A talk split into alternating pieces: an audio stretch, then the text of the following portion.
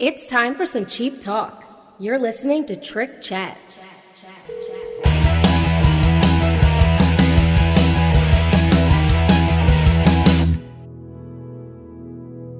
Hello, kitties. It's so good to see you again, and welcome to another episode of Cheap Talk with Trick Chat.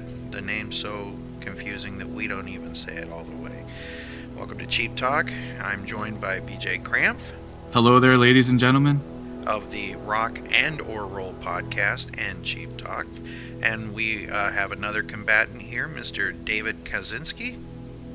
Hello, are you ready to rock? We certainly are.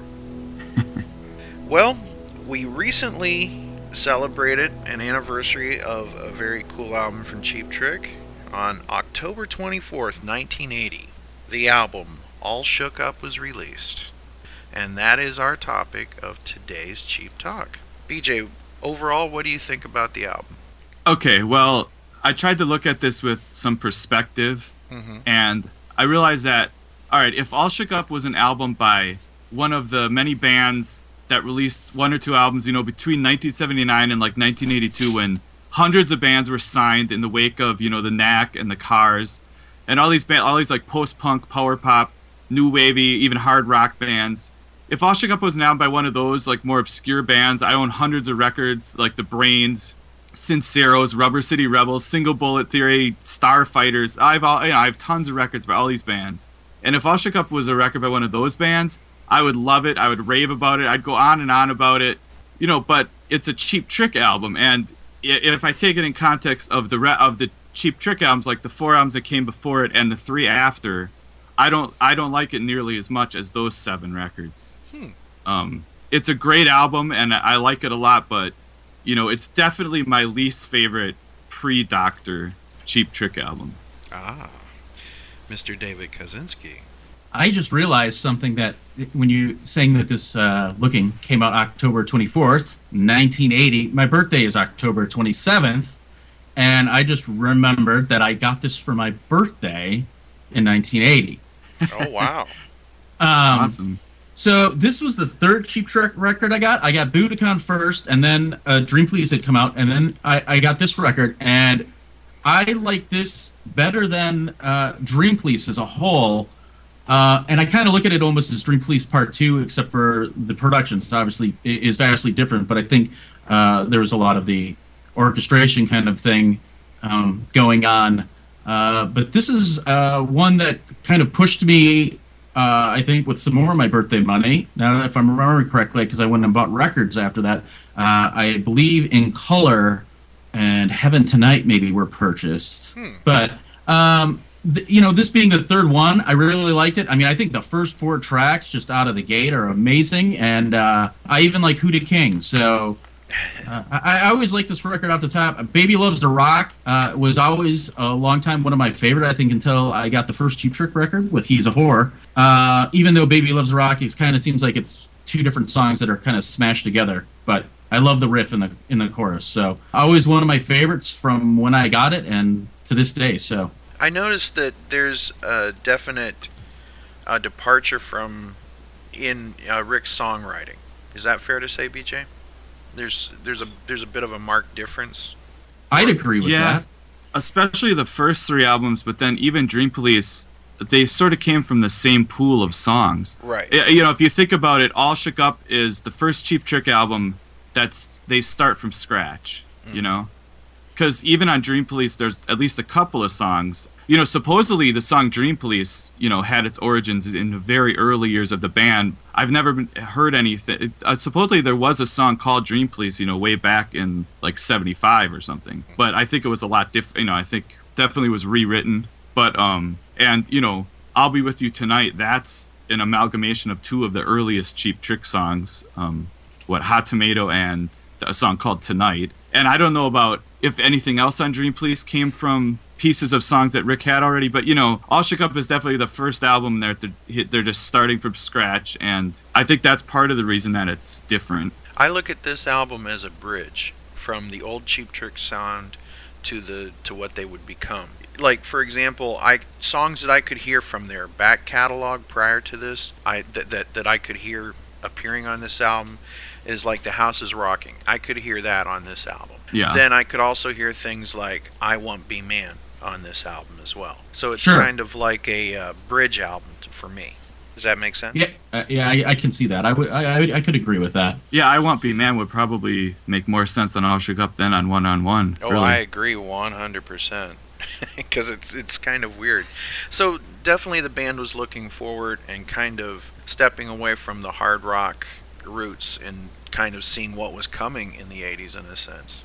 That might be part of it. You know, whatever. I don't. I'm not sure where what Rick was thinking. If he was thinking of trying to mm-hmm. anticipate where things were going in the '80s or not, it does kind of feel that way. Yeah, But it really does.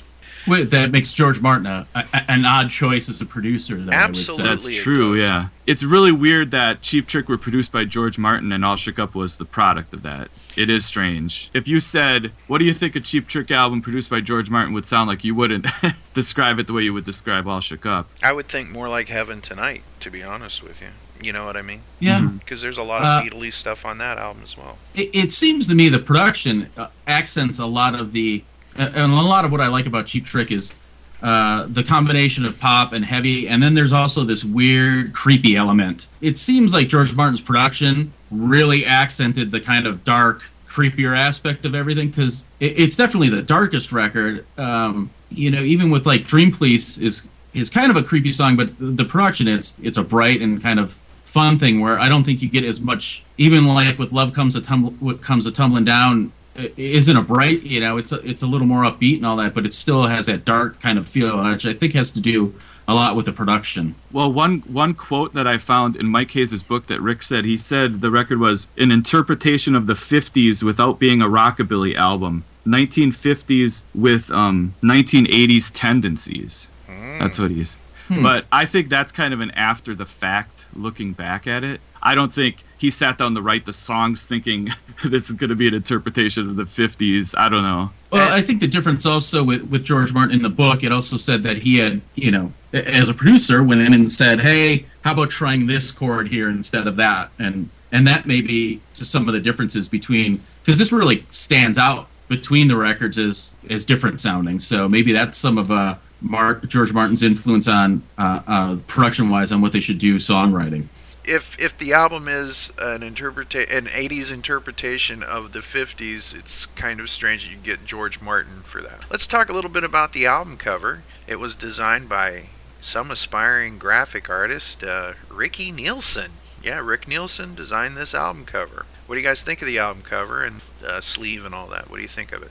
I always Um, thought it was really odd. Yeah, Uh, it's I odd. wasn't odd is a good word.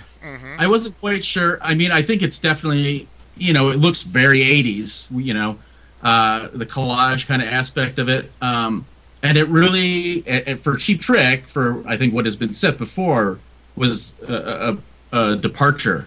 And Robin standing over the train tracks with his legs spread, I'm not quite sure what, what that is. And the train coming through the door. It I'm not quite like sure. it seems like he's shielding his crotch from the oncoming train. Yeah.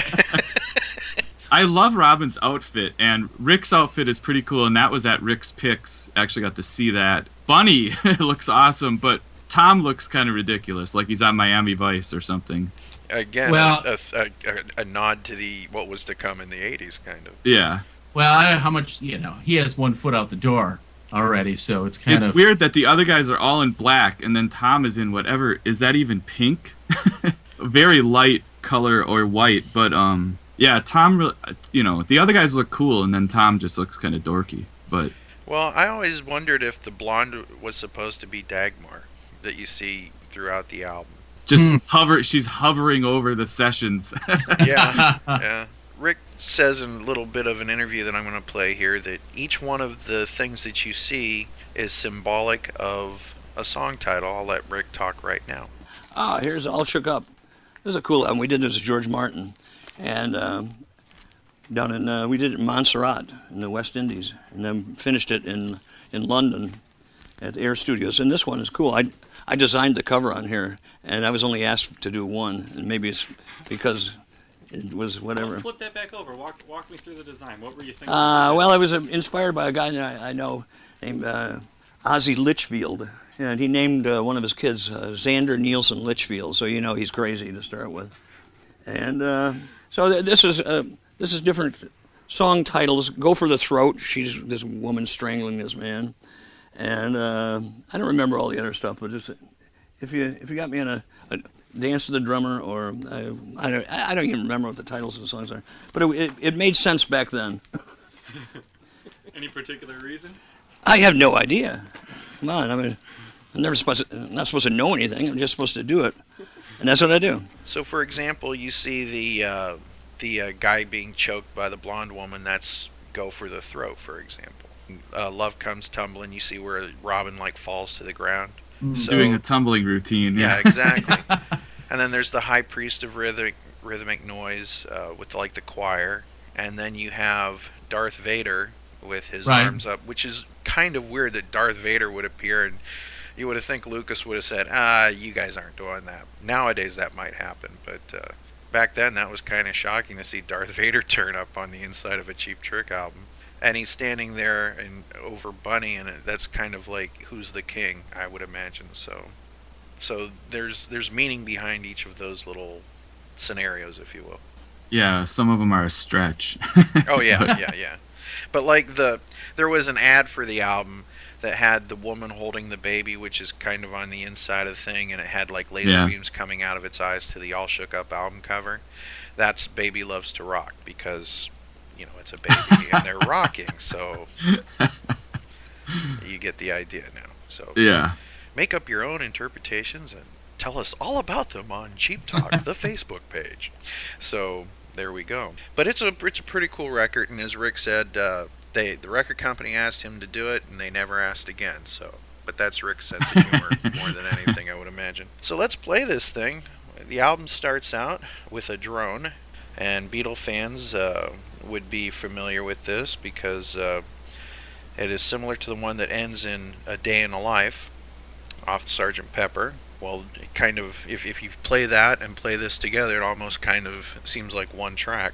Yeah, and um, Mike Hayes points out in the book that um, George Martin uses the same overlaid piano effect that he used on A Day in the Life on this song. Um, they describe how he how he did it in the book.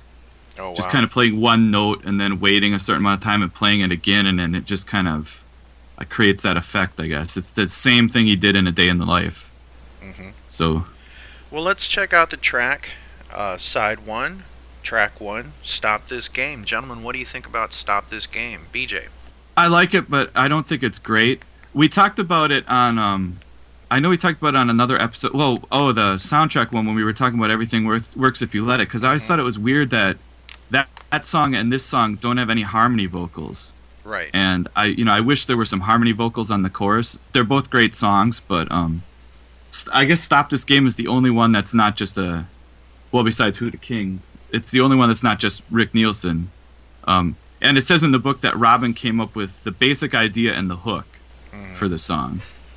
And this is Robin's Yeah. co-write on this album. yeah, right. And um I like it.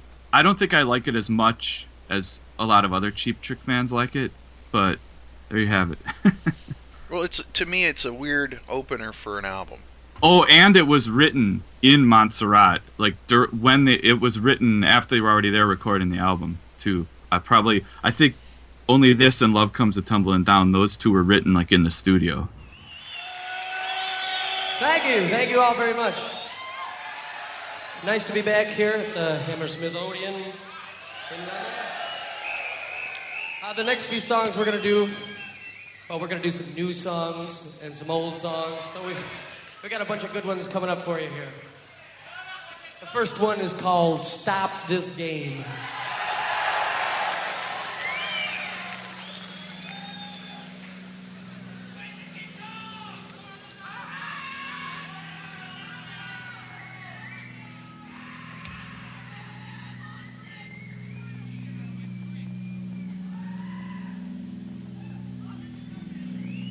Well, I can't stop the stop it before. Now I don't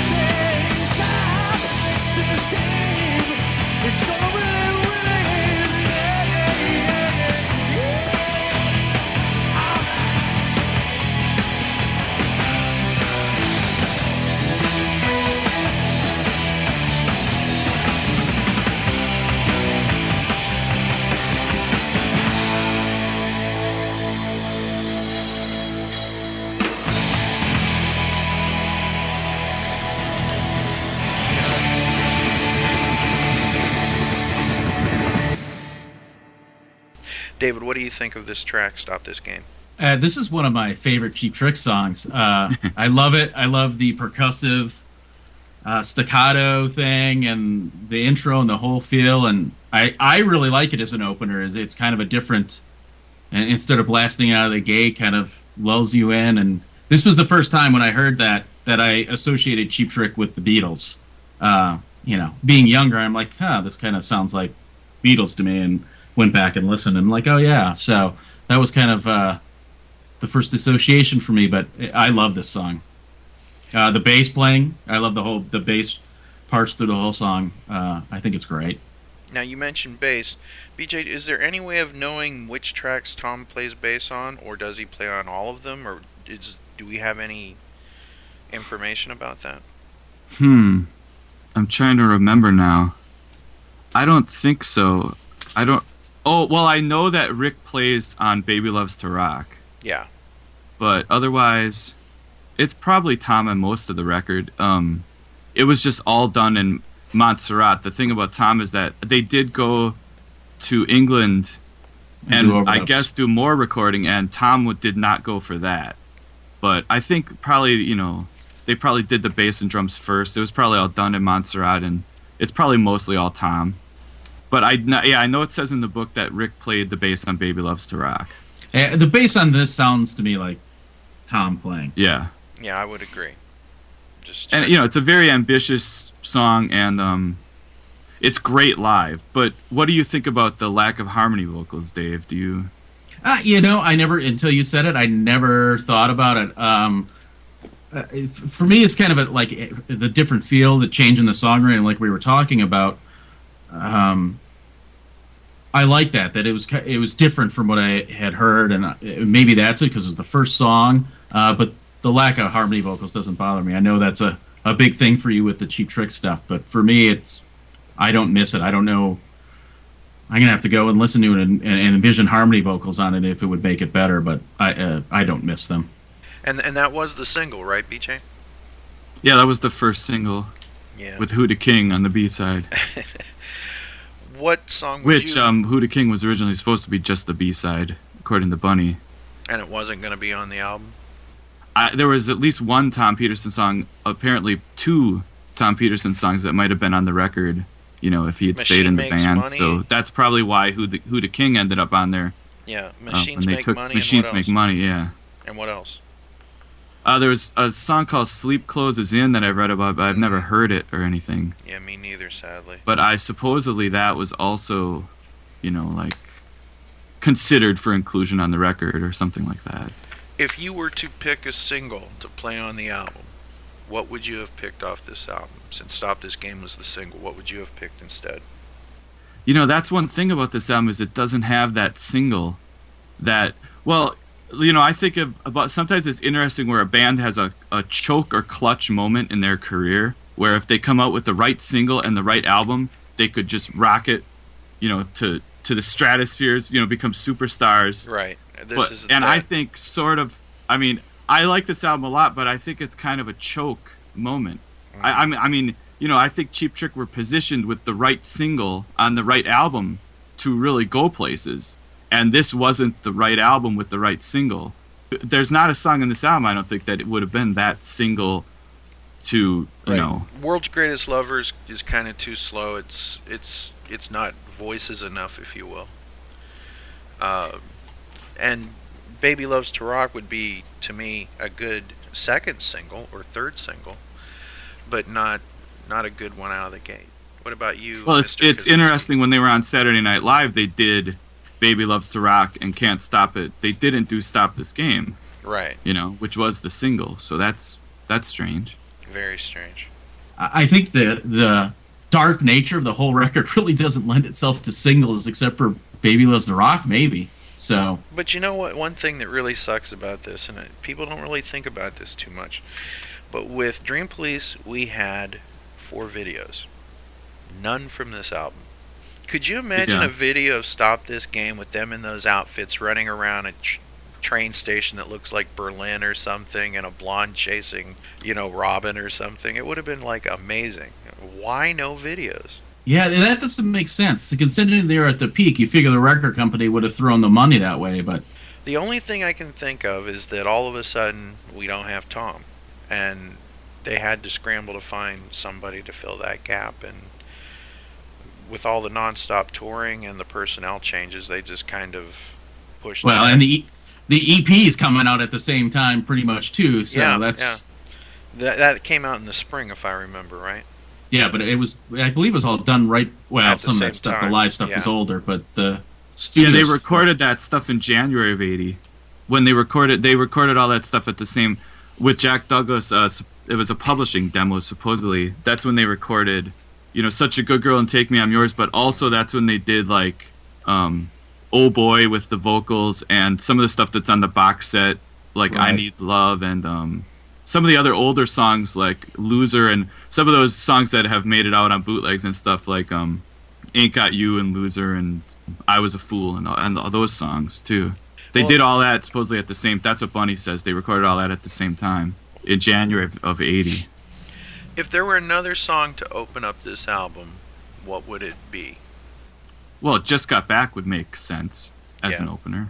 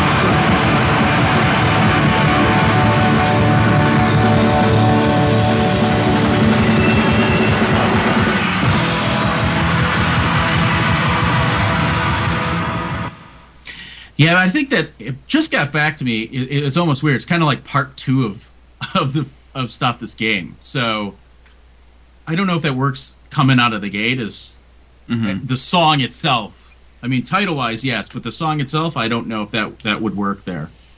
Well, Well, Ken, what do you what do you think of "Stop This Game"? well, I think it's a great track.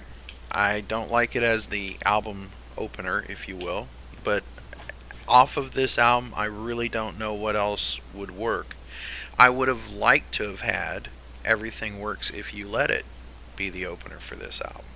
Yeah, I think that yeah, if that I would have been that. on this album, I would agree. it would have been a much better album, and I think it would have been received a lot better.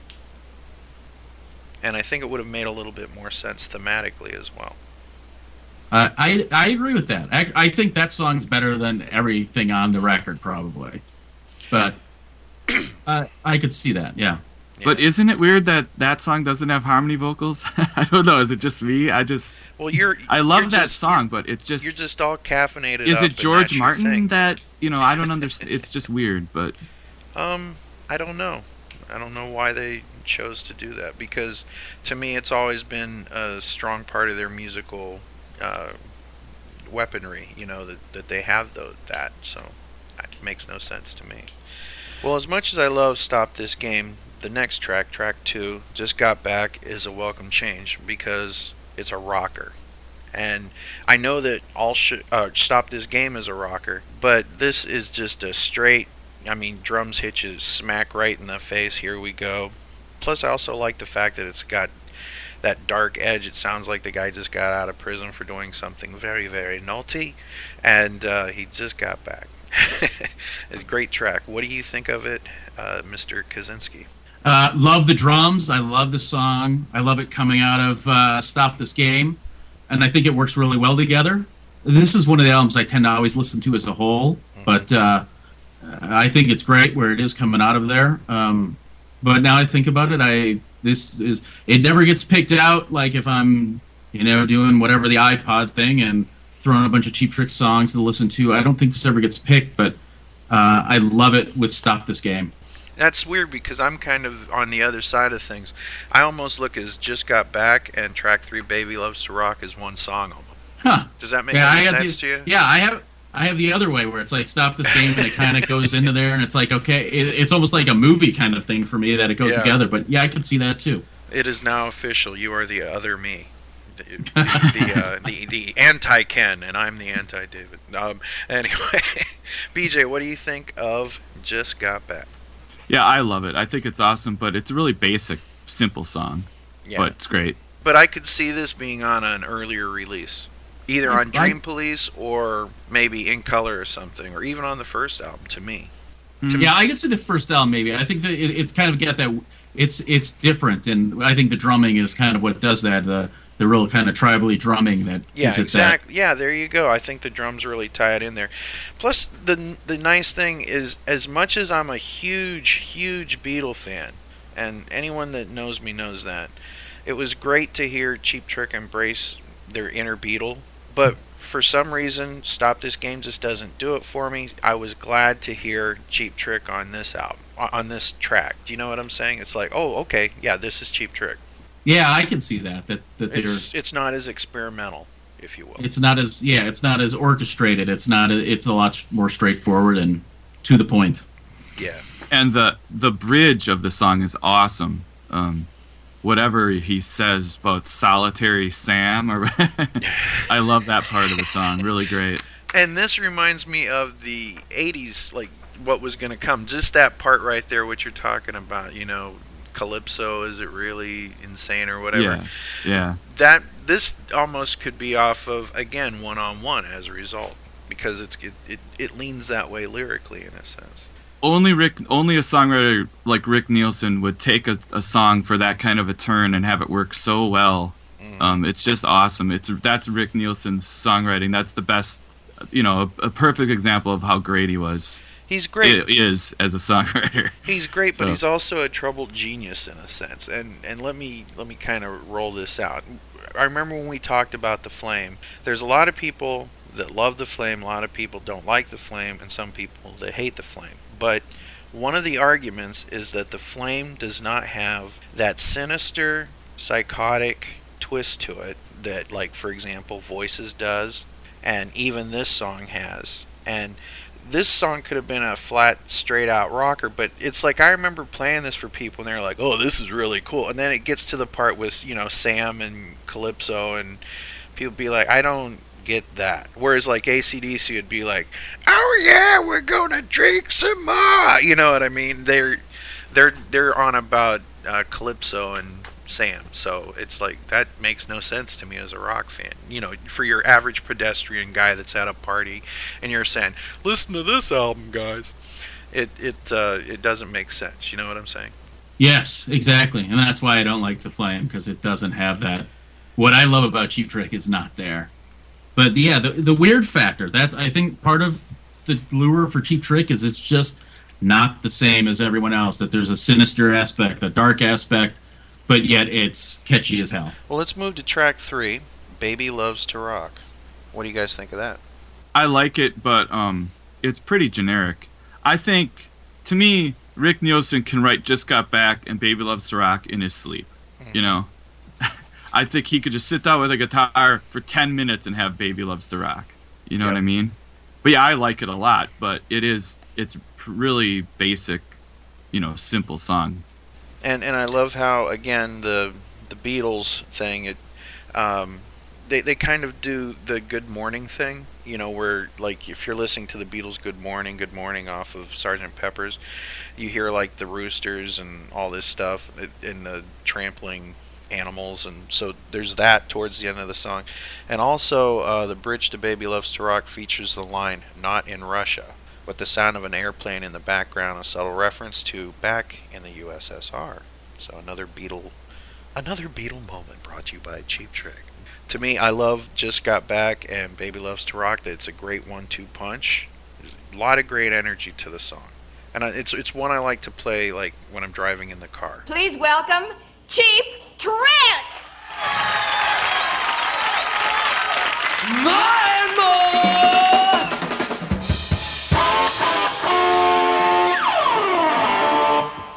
Well, I'm thinking about love. Love ain't all I'm thinking of. Some people do and some people die.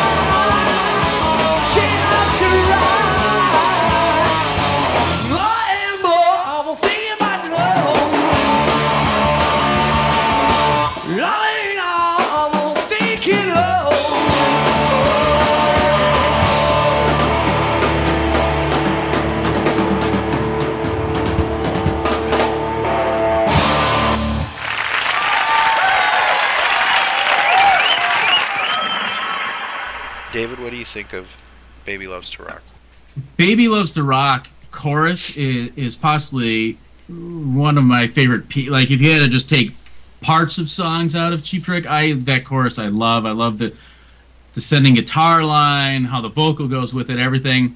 Uh, it seems a bit smushed together. They don't. There's not a great transition between the verse and chorus parts, um, but uh, the chorus just blows me away. So this was my favorite Cheap Trick song uh, for a long while. Um, and again, this uh, with "Stop This Game" kind of giving me that Beatles feel. When I got to this, I was like, "Oh yeah, back in the USSR, which was my favorite Beatles song at the time because it was, you know, a lot more rocking. Um, but yeah, I think chorus wise, uh, there's not anything that you shouldn't like about this because I just I love it. And driving in a car, yes, this is a this is a good one for singing and have people look at you like you're crazy uh, while driving along. So which I'm sure all three of us are used to that. Um, and, and I love the, the instrumental break with uh, guitar and the bass answering, you know, calling Mhm. back. Yeah, and that's forth kind of fantastic. Even though it's sadly Rick playing bass on it, I in my mind it's still Tom playing bass on it, but it doesn't really sound like Tom for whatever reason. because it's a descending thing that Rick tends to do with the guitar. So Exactly, exactly. It's it's, but I love it nonetheless. yeah, no, it's great. I love it too. Fantastic idea. See, it's weird because I remember being, well, I, I remember being a lot younger than I am now when this came out, but you know, I would I would put the headphones on and listen to all these things and like wonder if other people were picking up on these Beatleisms and things like that. It's good to know that uh, now with the internet we can all share our insanity, so it's good. Well, let's move on to track four. Uh, they wanted to stop this game, but they can't stop it. But Robin's still gonna try. What do you guys think of Can't Stop It? But I'm gonna try. Once again, here is Cheap Trick.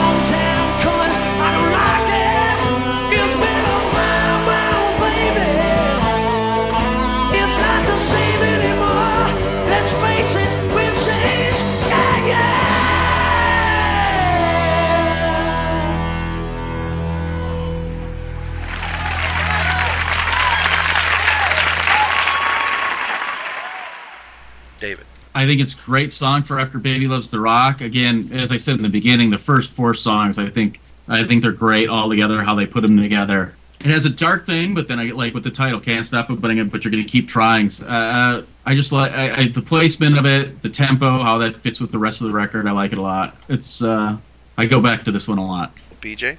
Yeah, this is my favorite song on the record.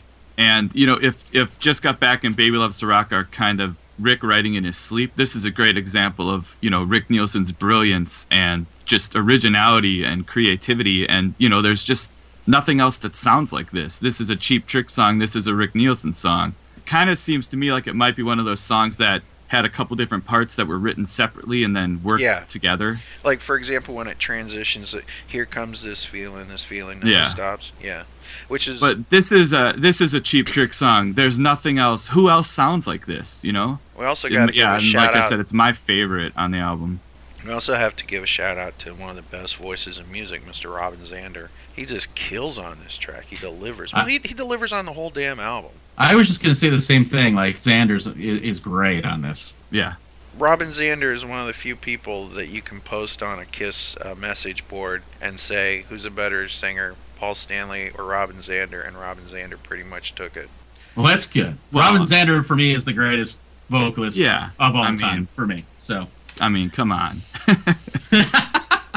He really is great. So we love you, Robin. You know, Paul. You know, Paul Stanley has one voice. Robin Zander has what, a hundred? it's Right. insane. Like I've always said, I think Rick Nielsen always, when he wrote a song, he played Robin's voice like another instrument. It freed Rick up to write whatever he wanted because he always knew that Robin was going to be able to do it, no matter what it was. right, and Well, And that's what's so amazing about the band. You know. well, you talk That's- about the, the harmony vocals too, and Rick's weird voice works great with Robin's voice. oh, yeah, absolutely. that's another. Yeah, exactly. Yeah, and yeah, that's one of my favorite things about Cheap Trick is probably Rick Nielsen in the background being insane. Like, what the hell is he doing? Mhm. There's so many times where, you know, he's in the you you hardly even notice it, and then you're like, wait a minute, what the hell is he doing? but that's just another of the great things about Cheap Trick. One of the things that I like about Cheap Trick is that they would do little naughty things. Like, for example, and my baby loves to all night long, but we had to like fill in the blanks what the all night long was, what she liked to do. And same thing uh, in this track, um, where it says, "Till the last time that we." Robin Yeah. pauses. Talked. Talked. Yeah. yeah, I, I think even the pause with the you know can't stop, and then loving you, baby. Uh, Oh, see, I've of never put that that together. Wow, Dave, good call.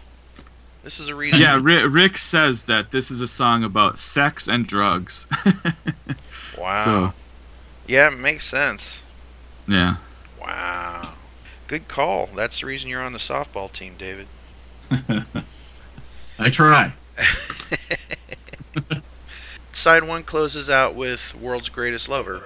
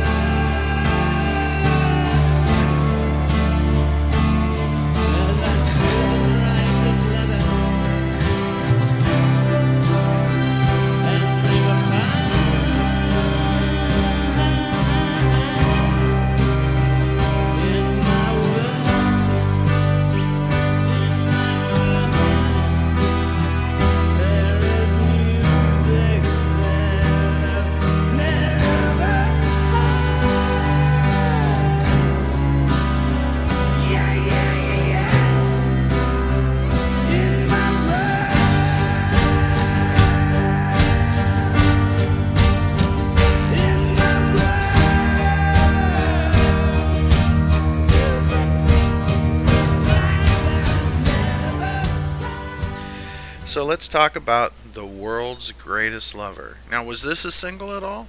Because you would have thought it would have been. According to the Wikipedia discography, World's Greatest Lover was released as a single and did not chart. So, Canada's loving Cheap Trick here because Stop This Game, Who D' King went to 48 in the U.S. and number 6 in Canada. And World Greatest Lover, High Priest of Rhythmic Noise, nothing. nothing. Not a, Yeah. a blip. Nothing. Not even a blip. Well, I'm sure this is going to be an unpopular opinion, but for some reason I just don't really like it very much. Um, It's you know, it's not a bad plodding. song, but it's just not some. I just don't. It doesn't really do it for me. I don't know why. Uh, I think it's part of just that word lover. I I don't like. The, I don't know. I don't know what it is, but I just don't like it that much. I mean, it's not even close to as good as like Voices or If You Want My Love or you know. But I'm sure that's going to be a very unpopular opinion. You know, you, you mentioned you don't like the lover in the world's greatest lover. I'd like to see somebody take that song and get a bunch of clips from the old SNL skits with uh, Rachel Dratch and Will Ferrell, where they were like in the hot tub with people talking about putting, uh, you know, various beefs and cheese and spices when they do their love making with their lover. Yeah, you're right. And that was That's the kind of the point. Kind of the point of that those sketches was that that word just makes you uncomfortable. yeah, well, that was kind of the punchline, and Yeah. and I guess that's just what it's about with that song. Part of it for me too is just lover, it's just like ew.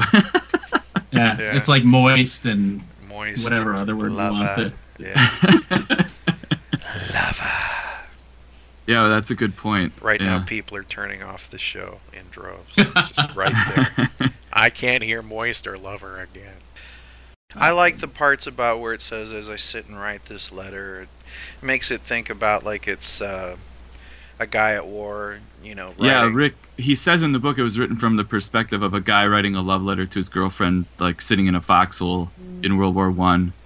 Oh, and also Rick says uh, he wrote it ten years ago, about ten years ago. So that's what he says, and that would have been in 1980 when he said that. But then he said he wrote it as at the same time as I Want You to Want Me. So I don't know. I don't know, but uh, it was. It seems like he wrote it. He he claims he wrote it, you know, a long time before they did it, but it had never, you know, they had never performed it live or anything like that that I know of. Memories are funny things. Well, who's gonna rip "World's Greatest Lover" out like you're doing? She's a whore, and you're you're cooking, you know, right and left, and now we're gonna slow it down unbelievably with this song. You know, it just it's not gonna work. It's it's a good song, and I love the fact that it has like a Lennon kind of a vibe to it. You know what I mean? And Robin's vocals are very reminiscent of John Lennon's in this at, at times. And I love Rick's version of it that he sings on Silver. I think that's really cool. It's But- on. There's a demo on the box set too with Yeah, Rick yeah, singing. yeah, Except my CD is flawed, and that that song just skips and shit. And it happened from when I first opened it when I first got it. So You didn't take it back? no, I didn't take it back. My, Good point, but I, I don't know why. But uh, oh my. so I've never really listened to it very much. That his version very much. Did you guys ever have this happen to you? Like when, especially when albums would come out, you know, like you you you get an album, and it, it, you maybe picked it up at Goodwill or you know any used flea market kind of thing, and you get it, and and like one track would skip, but you'd listen to it that way anyway, and then like later you'd hear that song come on the radio, and you'd be like, the skip's not there, you know, it just it sounded different, you know what I mean? You actually Yeah. almost got used to that. yeah, Dream, Dream Police was that for me in the in the big uh, crescendo part. Mine skipped, and it was like a lock groove right there.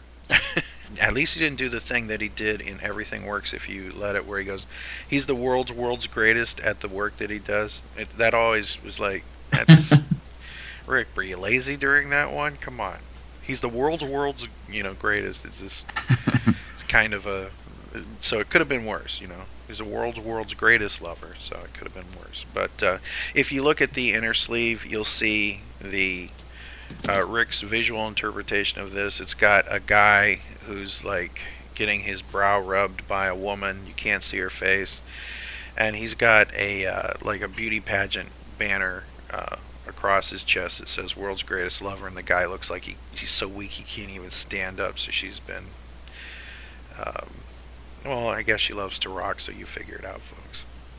From the last time that they talked. And that that's a very subtle interpretation of Just put a banner that says world's greatest lover yeah. and try to figure out which song that one worked. applies to. Yeah.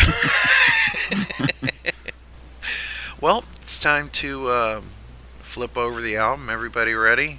Strap in. It's time to flip over the album. Album. So here we are, side two the High Priest of Rhythmic Noise, a song that later became a comic book, right? Didn't Robin put out a comic book based on this? Did he? Yeah, there is a comic book, and I recall seeing it. But I know that he's talked about it, and I think he did some comic convention stuff, but.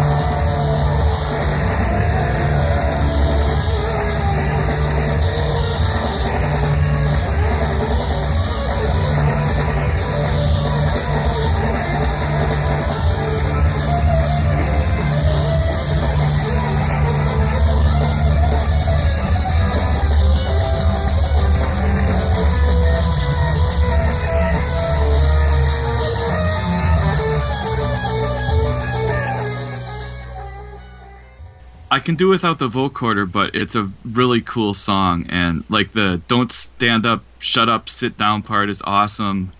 Um, yeah, I like it a lot, but High Priest of Rhythmic Noise, the song title is kind of ludicrous, and the vo- the vocoder stuff, you know, like I said, I can do without, but yeah, it's great.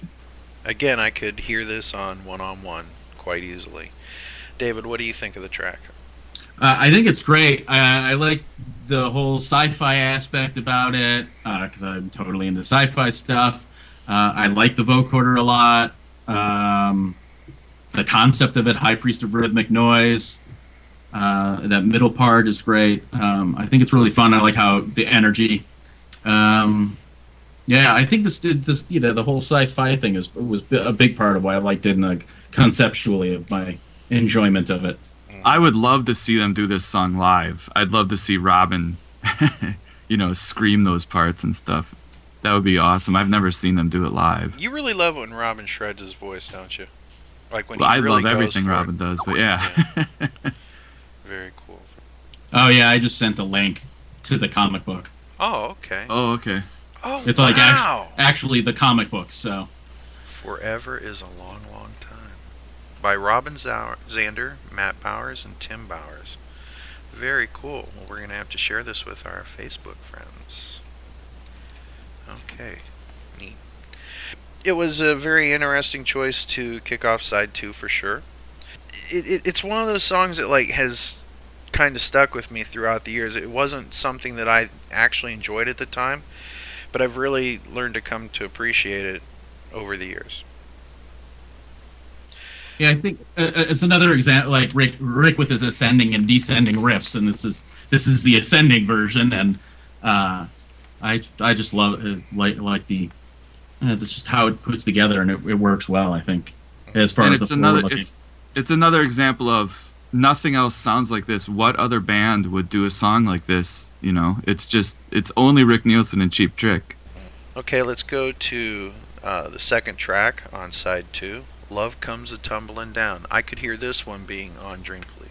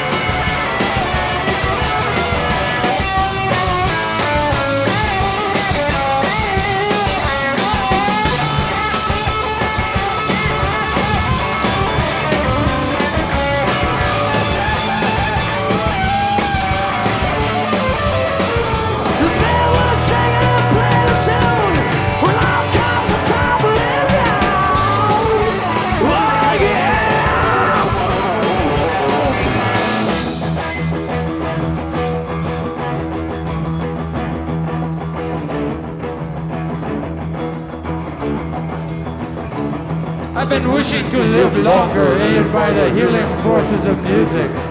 It most definitely overcomes all weakening aspects of the body. I'd have felt quite lost and distraught without those wonderful vinyl productions. I'm convinced it's an addiction. I feel just great again. Thank you, Chicago, Illinois.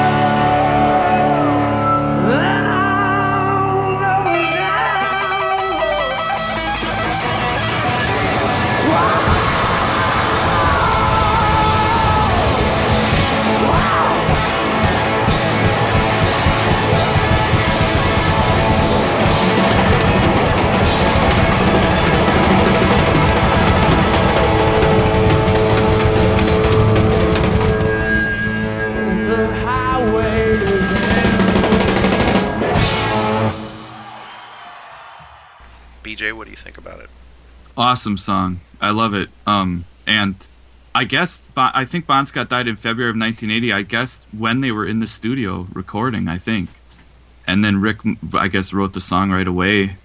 I think that's the timeline. I think it happened right then when they were in the studio. So, and Rick, uh, Rick says in the book that his house burned down the same day that Bon Scott died or something. Wow. That's a crappy week for him.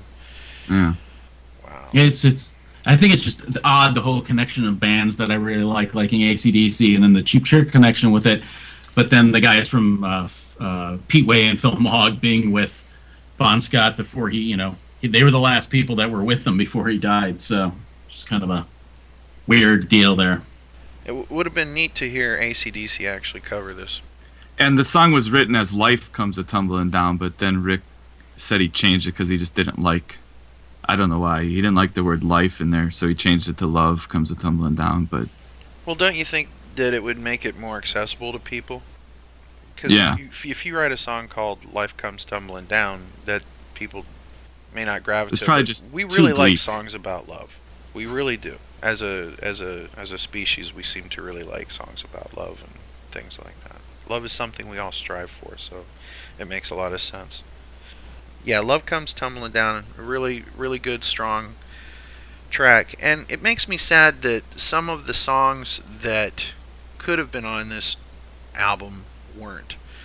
Uh, for example, Such a Good Girl and Take Me, I'm Yours. I would love to have had them on this album. What about you? What do you guys think about that? You know, yeah, actually, I was thinking the same thing at one point that we were talking about how the album doesn't have a single, and imagine such a good girl as the single from the record. Damn, you you hit it. There's a And yeah, reason in- I in let my you hang around with me, and this is why. This is why I let you hang around with me right here. You're a genius. You're like Gilligan. Oh, you did it again, little buddy. well, and in my opinion, if it would be the best song on the record, Oh, holy crap, man. but that's just. You just nailed it. But I don't know about "Take Me, I'm Yours" on here. Yeah. Yeah, I think uh, such a good girl is a, and love comes tumbling down are both more traditional sounding cheap trick, and maybe the reason they're not on here is because this record is less supposed to be less about that. I'm I, I'm not maybe on their decision of not including that uh, as they're a little more like the previous record songs. So maybe they were just artistically thinking they could do what they wanted because of the success of uh, Dream Police and and Budokan.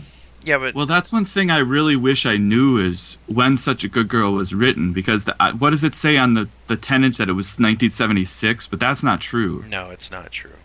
and I think it was a new song probably. But and what a great song, you know. And it's And, basically um, thrown away, buried on that uh, Found All the Parts EP. I mean, how many people are going to go out and buy a four song EP with an additional 45 unless you were a big Cheap Trick fan? It basically was something that was for the people that were already in your audience. I don't think it was something that was set up to reach beyond your core audience. No, that's true. I mean, even think about the the inner, uh, the little circle artwork that had. There's two different versions with the faces on it. hmm Um, And I And then- actually have I actually have a 12 inch version of that. I have two tens and the twelve. I have both Stop ten inches and the twelve. Stop bragging. Sorry. And we, we are still talking about albums, right? Okay. Uh, anyhow. yes. Uh, but yeah, such a good girl would have been killer on this album, and as you put it so well, that it should have been the single. Wow, this could have turned this album around a bit more. Oh, what might Ye- have been, what should have been, what could have been. I gotta wonder what happens with the production though, since I mean it's it's Jack Douglas. yeah, that was produced by Jack Douglas, right? Yeah. So even though they claim it was from 1976, we know that it was recorded in 1980 with Jack Douglas. hmm And "Take Me, I'm Yours" actually was a song that they did like back in 1975. Yeah, back in the 1975. old days. Yeah, I, I have that on a some cassette I had of just old cheap trick stuff. But yeah, Well, let's go on to the next track. I love you, honey, but I hate your friends. This next song is a very true story. It rings true with every house I've invaded. This one's called I Love You, Honey, but I Hate Your Friends.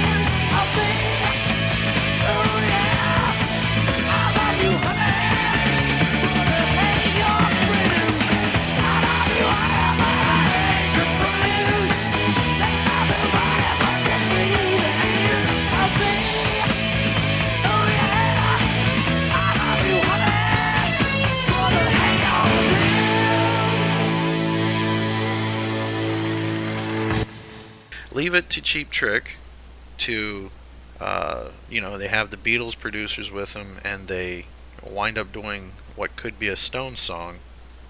It's kind of bizarre. BJ, what do you think about that? Yeah, I don't really care about this song. You know, I would I would not really ever listen to it. Um, it's more like a novelty song, you know. And they, they say, you know, Rick, I, Rick and maybe Bunny, they talk about in the book about how it was their Faces or Rod Stewart song. But yeah, I think it's much more. It sounds much more Now- like. a well, Stones wait. Now that you say that, I could hear Rod Stewart doing this too. Yeah, I definitely could hear Rod Stewart doing it. It's it's that Stones faces kind of a thing. Yeah, I, I could Yeah. definitely hear that. But yeah, I also think of the Stones. It's but yeah. funny, you know. It's it's Rick's sense of humor and everything, but it's just a novelty song to me. Yeah, I, I would agree with that. I, I one reason I liked that I had a girlfriend a few years later that I hated all of her friends, and this was just I thought it was hilarious. But God, don't we uh, all have that situation at some point? Seriously, we all have that at some. The one thing that kind of makes me laugh, you know, you talk about weird things that Rick does, and uh, but the part where he goes, "Let's dance," and you know he has Rob, Robin sings "Let's Dance," and it's got that ding ding ding ding ding ding ding. It just sounds so yeah. weird right there. I almost could imagine Rick like. Do you guys remember um, Jim Carrey in uh, Ace Ventura where he's at that metal club and he's doing like that old '40s bossa nova kind of thing, while they're playing like extreme heavy metal at the time?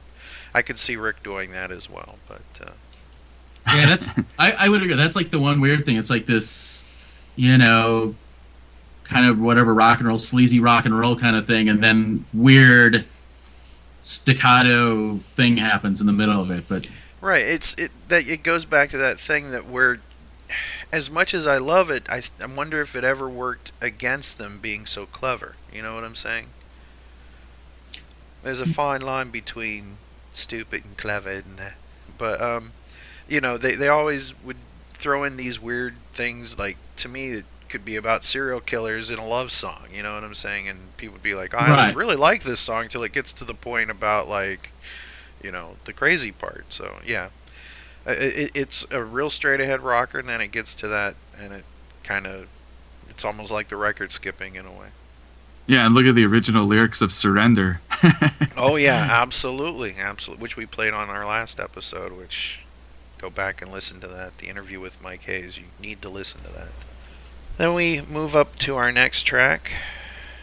Go for the throat. Use your own imagination. I love the strings, the psycho strings, if you will. There's uh, someone with a knife on the other side of the shower curtain. Treat, treat, treat, treat, kind of thing. BJ, what do you think of Go for the Throat, Use Your Own Imagination? Well, I would say what you have here at the end of the album are the three worst songs on the record. Probably on purpose, maybe. but yeah, it's I don't. It just doesn't have a great hook. Um, it's it's like you almost feel like they're almost there. It's almost there, but it just doesn't quite come together for me. It's not bad, but yeah, I think it's one of the worst songs on the album. Well, Tom goes out in rare form on this. I love the bass in this. Yeah. Excellent bass. And Robin, uh, outstanding. Everybody's firing on all cylinders, and you even have that. Um, you can use your own imagination with Rick's uh, background vocals. So it- Yeah, you you've been saying about uh, these songs uh, would fit on other albums. Well, this one would fit on the Doctor. oh, that is wow, that. No, it's not that bad. wow! Well, no, I don't mean that. I don't mean I. And think about it. Put this song. I love this song.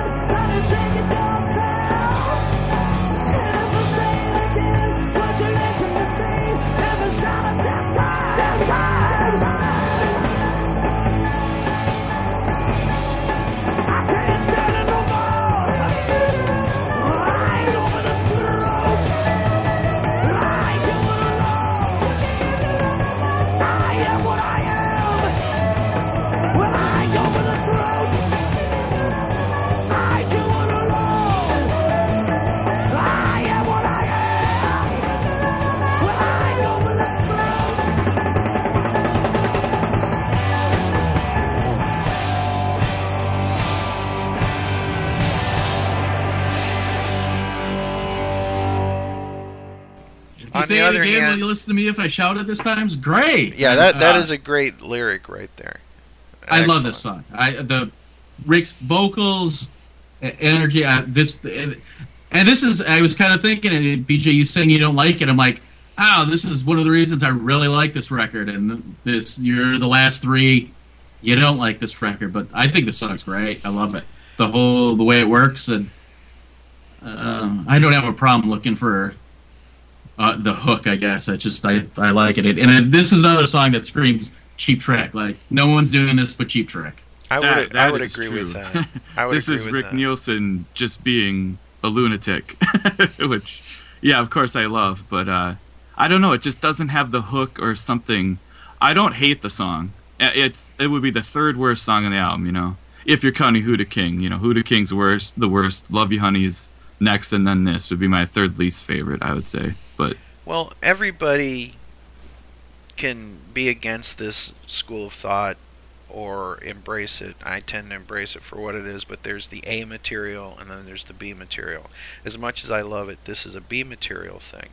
Uh, the A material is, of course, all the things that, you know, when we're arguing about set lists, they could never do Surrender again and I'd be happy. Well, you're a cheap trick nerd and the real people don't feel that way, but you do, and that's cool, and you embrace it, and we love you for it. But it's it's you know, so this is definitely B material, but a lot of my favorite Cheap Trick stuff is the B stuff, if you will.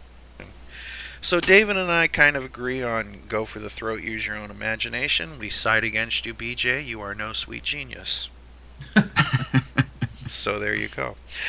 Uh, I think we're going to do the last track of the album, and I can only say oola oola.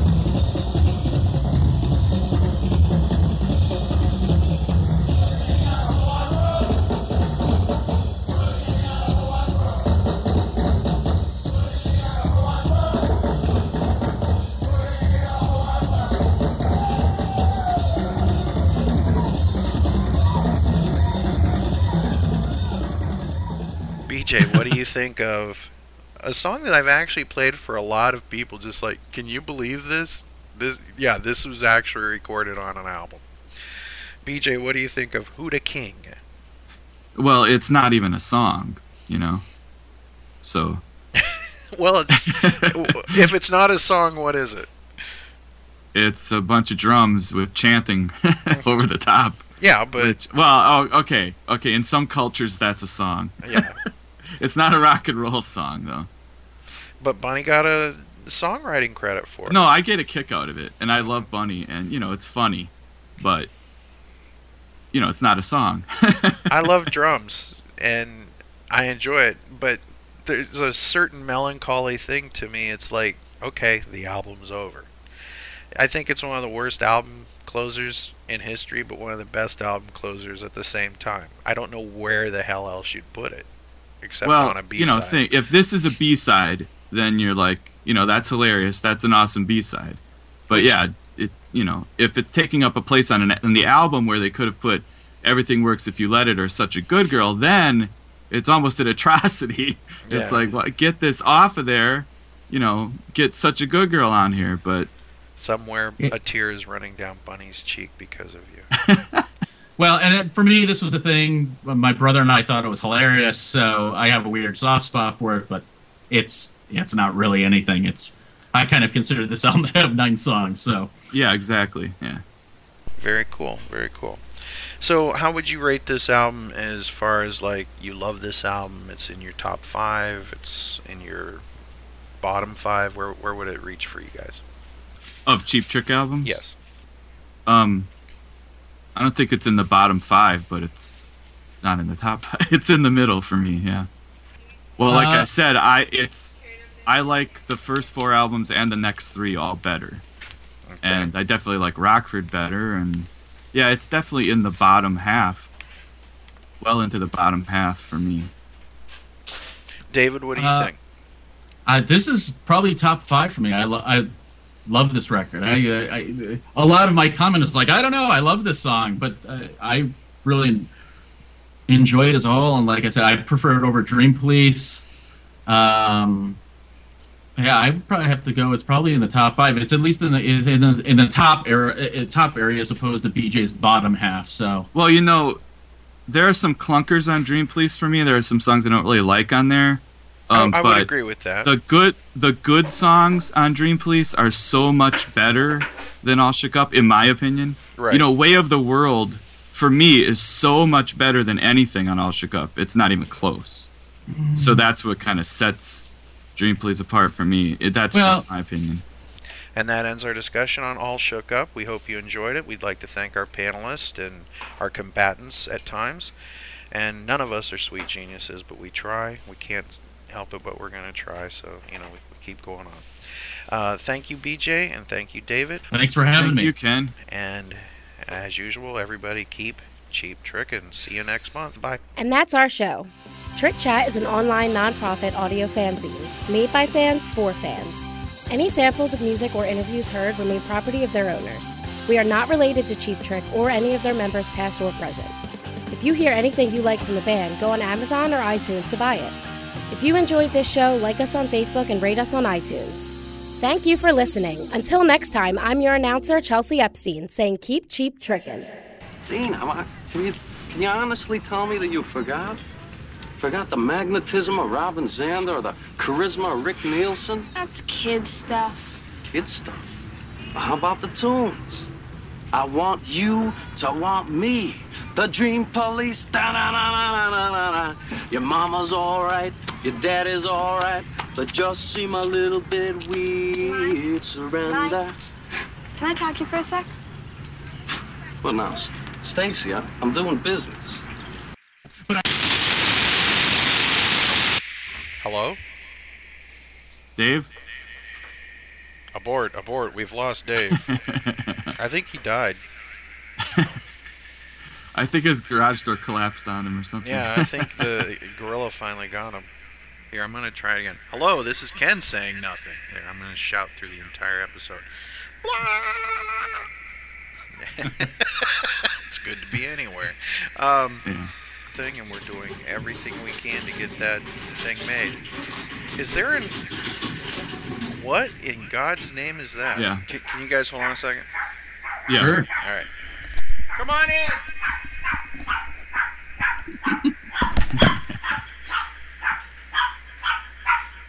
Dog, shut up.